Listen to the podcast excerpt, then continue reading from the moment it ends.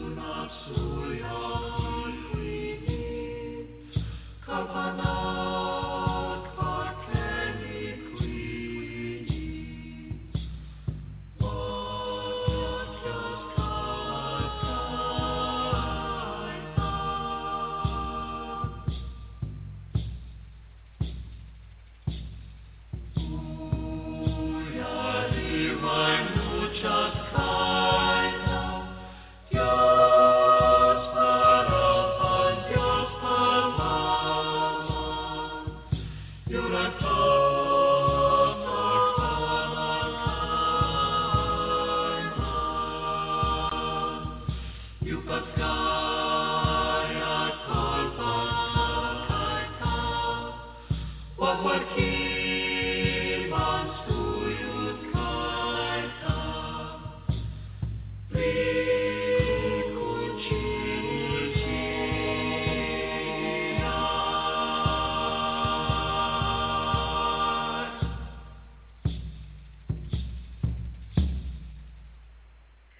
Good morning, my friends. The opening music was by Salve Vocal Group from the CD Native Angels by Salve. This CD is really awesome. There are many spiritual songs on there that I know that uh, you'll love them, and they're like unlike anything you've ever heard before. And if you would like to order a copy, contact Salve.org, and they also have a phone number, 210-573-6335. They're also on Facebook, and they do live shows, so check their Facebook, or you can call for more information. Um, and good morning again, and I'm your host, Reverend Sean McKean. I'd like to welcome listeners to Sacred Sunday. Sacred Sunday was created to provide an open-minded platform that focuses on the tenet that Sunday is a special day to set aside some time for spiritual focus, meditation, and prayer. All faiths are welcome. I'm a Christian in recovery, and all my Bible readings will be out of the Ryrie Study Bible. And you may use any Bible you wish, of course. And I have had many spiritual experiences, and in gratitude, uh, we have an ongoing Bible reading and discussion about our spiritual experiences. And I'll read out of my book from time to time.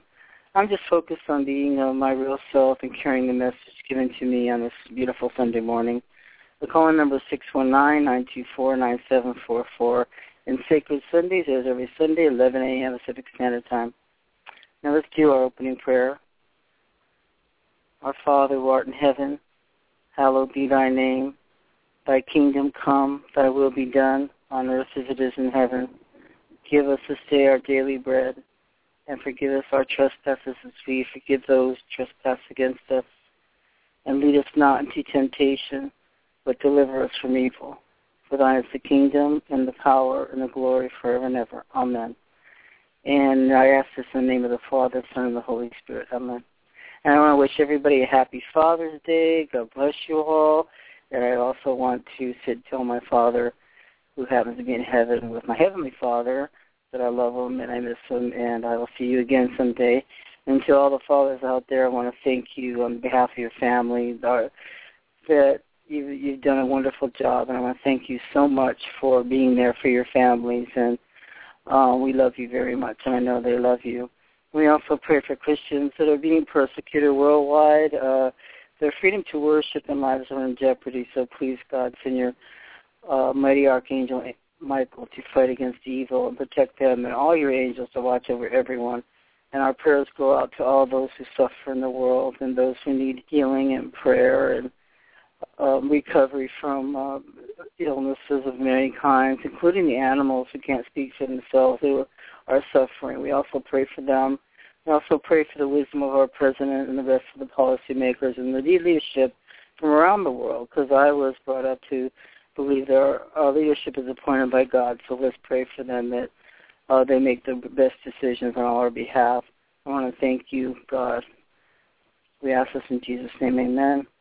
Okay, and then God also bless us to help us grow under your care and to protect all of our families. And also will keep all the fathers in mind this this Father's Day that have struggled so much to take care of their families, to overcome health issues to uh, whatever's going on, we ask that your prayers go out to all the fathers today. And I want to wish everybody a happy birthday if your birthday's today. And if you have any special thing you want me to announce, just let me know before I go on air, and I will. You can leave me a message on Facebook, or you can call me with your special intention at 619-924-9744.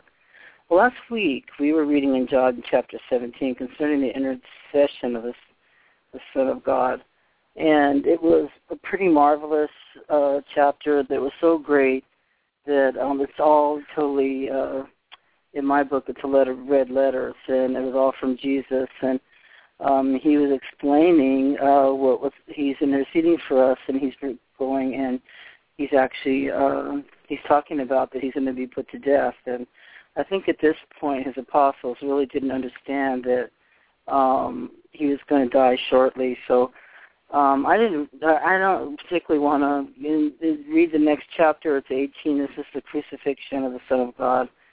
Um, but it is part of what makes us Christian that we, our Savior died for our sins, and uh, he went. He was sinless, yet he died for our sins, and uh, that's why we're going to be reading. So, everybody, turn to John chapter 18 and uh, the crucifixion of the Son of God and John chapter 18, we're starting in the first. And when Jesus had spoken all these words, he went forth with his disciples over the ravine of the Kidron, where there was a garden, in which he entered with his disciples. Now Judas also, who was betraying him, knew the place, for Jesus had often met there with there with his disciples, including Judas. Judas then, having received the Roman cohort, and officers from the chief priests and the Pharisees came there with lanterns and torches and weapons. So Jesus, knowing all the things that were coming upon him, went forth and said to him, Whom do you seek? And they answered him, Jesus of Naz- the Nazarene. And he said to them, I am he. And Judas also, who was betraying him, was standing with them. So when he said to them, I am he, they drew back and fell to the ground. Therefore he again asked them, Whom do you seek? And they said, Jesus the Nazarene. And Jesus answered, I told you that I am he. So if you seek me, let these go their way, to fulfill the word which you spoke. Of course, whom you were given me, I had lost not one. Simon Peter then, having a sword, drew it and struck the high priest's slave and cut off his right ear, and the slave's name was Malchus. So Jesus said to Peter, Put the sword into the sheath. The cup which the Father has given me, shall I not drink it? And now the trials. Before Ananias. So the Roman cohort and the commander and the officers of the Jews arrested Jesus and bound him, and led him to Ananias first, for he was the father-in-law of Cleopas, Cleopas, who is the high priest that year. So Cleopas, I think that's what you pronounce it, was the one who advised the Jews that it was expedient that one man should die on behalf of the people. Simon Peter was following Jesus, and so was another disciple. Now that disciple was known to the high priest and entered, and entered with Jesus into the court of the high priest. But Peter was standing at the door outside. So the other disciple, who was known to the high priest, went out and spoke to the doorkeeper and brought Peter in. Then the slave girl who kept the door said to Peter, You are not also one of these man's disciples, are you? He said, I am not. Now the slaves and the officers were standing there, having made a charcoal fire, for it was cold, and they were warming themselves. And Peter was also with them, standing and warming himself. The high priest then questioned Jesus about his disciples and about his teaching. Jesus answered him, I have spoke openly to the world. I always taught in the synagogues and in the temple where all the Jews come together, and I spoke nothing in secret. Why do you question me? Question those who have heard what I have spoke to them. They know what I said. When he said this, one of the officers standing nearby struck Jesus, saying, Is that the way you answer the high priest? Jesus answered him, If I have spoken wrongly, testify of the wrong. But if rightly, why do you strike me? Before Cleopas. So Ananias sent him bound to Cleopas, the high priest. Now Simon Peter was standing and warming himself. So they said to him, You are not also one of his disciples, are you? And he denied it and said, I am not. One of the slaves of the high priest, being a relative of one, the one whose ear Peter cut off, said, I did not see you in the garden. Didn't I not see you in the garden with him? Then Peter denied it again, and immediately a rooster crowed. Before Pilate, then they led Jesus from uh, into the praetorium, and it was early, and they themselves did not enter into the praetorium so that they would not be defiled, but might eat the Passover. Therefore Pilate went out to them and said, What accusation do you bring against this man? And they answered and said to him, If this man were not an evildoer, we would not have delivered him to you. Pilate said to them, Take him yourselves and judge him according to your law. The Jews said to him, We are not permitted to put anyone to death, to fulfill the word of Jesus which he spoke, signifying by the kind of death he was about to die. Therefore Pilate entered again into the praetorium and summoned Jesus and said to him, Are you the king of the Jews? Jesus answered, Are you saying this on your own initiative, or did others tell you that about me? Pilate answered, I am not a Jew, am I? Your own nation and the chief priests delivered you to me. What have you done? Jesus answered, My kingdom is not of this world. If my kingdom were of this world, then my servants would be fighting so that I would not be handed over to the Jews. But as it is, my kingdom is not of this realm. Therefore Pilate said to him, So you are a king?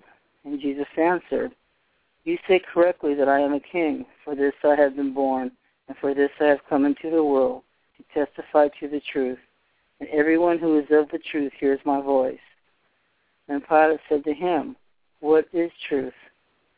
And then when he said this, he went out again to the Jews and said to them, I find no guilt in him, but you have a custom that, that I release someone to you for you for the Passover.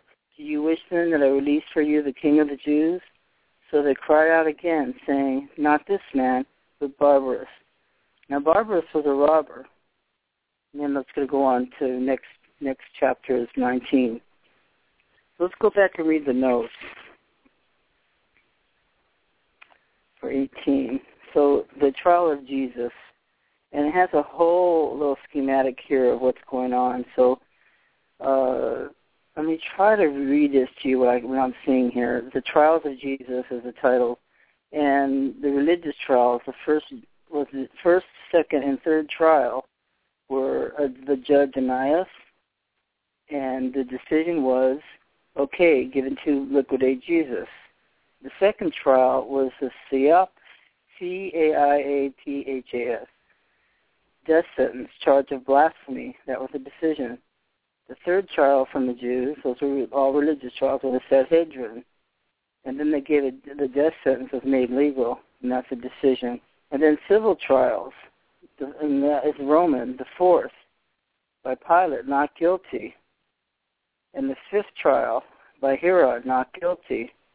The sixth by Pilate, not guilty, but turned Jesus over to the Jews. So that's how it went as far as the schematic of what happened with all these events. He's actually tried six times and felt not guilty, but still turned over. Okay, now let's read the notes. And it says, uh, 18.1, the ravine of the, the Kidron, a ravine east of Jerusalem between the city and the Mount of Olives.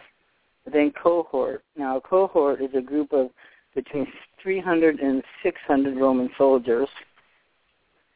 And then, actually, it says to look in, uh, this is the, we're now reading about 1810, about uh, cut off his right ear. For the sequel, see Luke 22:51. And then 1812, the officers of the Jews better the servants of the Jewish authorities, their high priests. And um, 13, a small inner circle of high priests headed by Ananias and Caiaphas ruled Jerusalem regardless of who was officially the high priest. And then let's see, on 1824, the note is Caiaphas is reporting by John, and then it has more notes. So under Roman law, as in free societies today, a prisoner was assumed to be innocent until proven guilty. And then let's go on and read the notes. And regarding the steps that led to Peter's denial, and they themselves did not enter to the praetorium. This is the Roman headquarters, the barracks, as a dwelling place of Gentiles that was unclean. Thus the Jewish authorities would not enter, lest they be defiled for the Passover. They were willing, however, to see the murder of Jesus committed without fearing defilement. So that was a note by the by the editor here.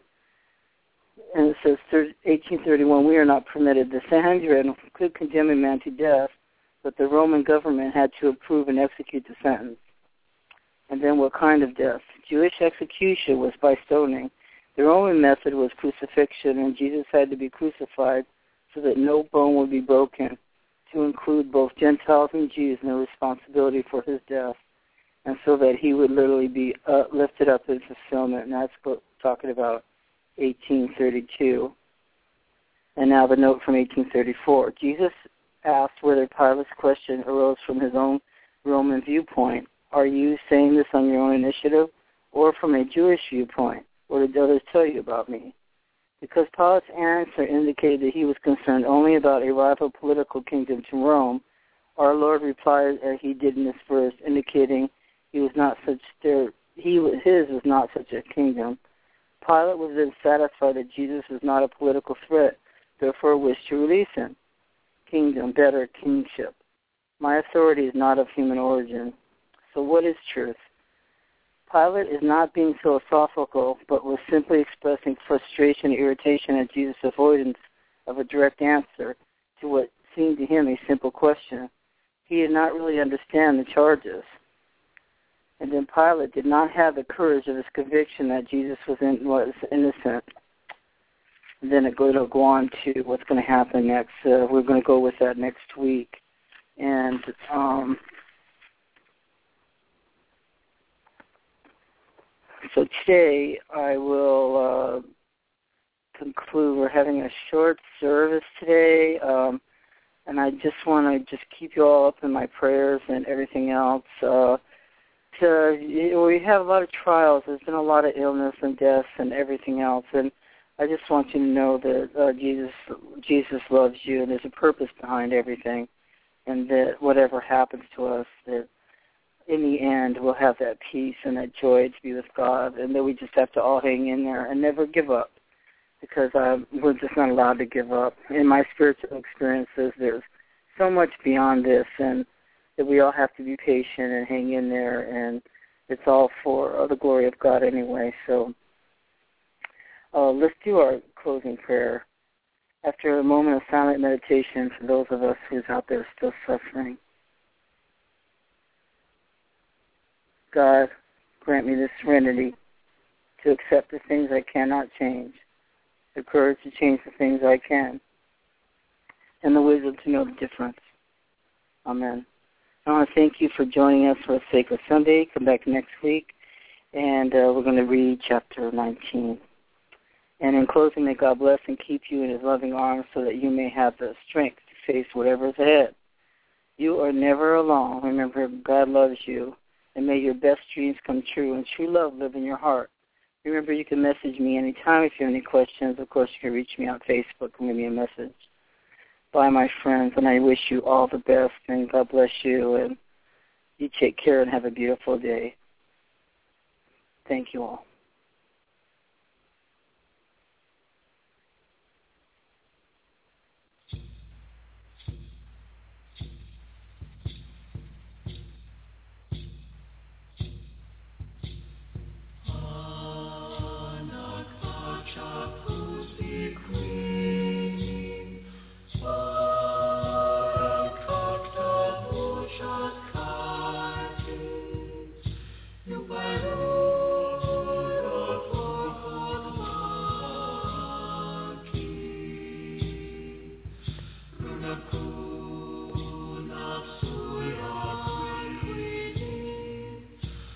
Kalpana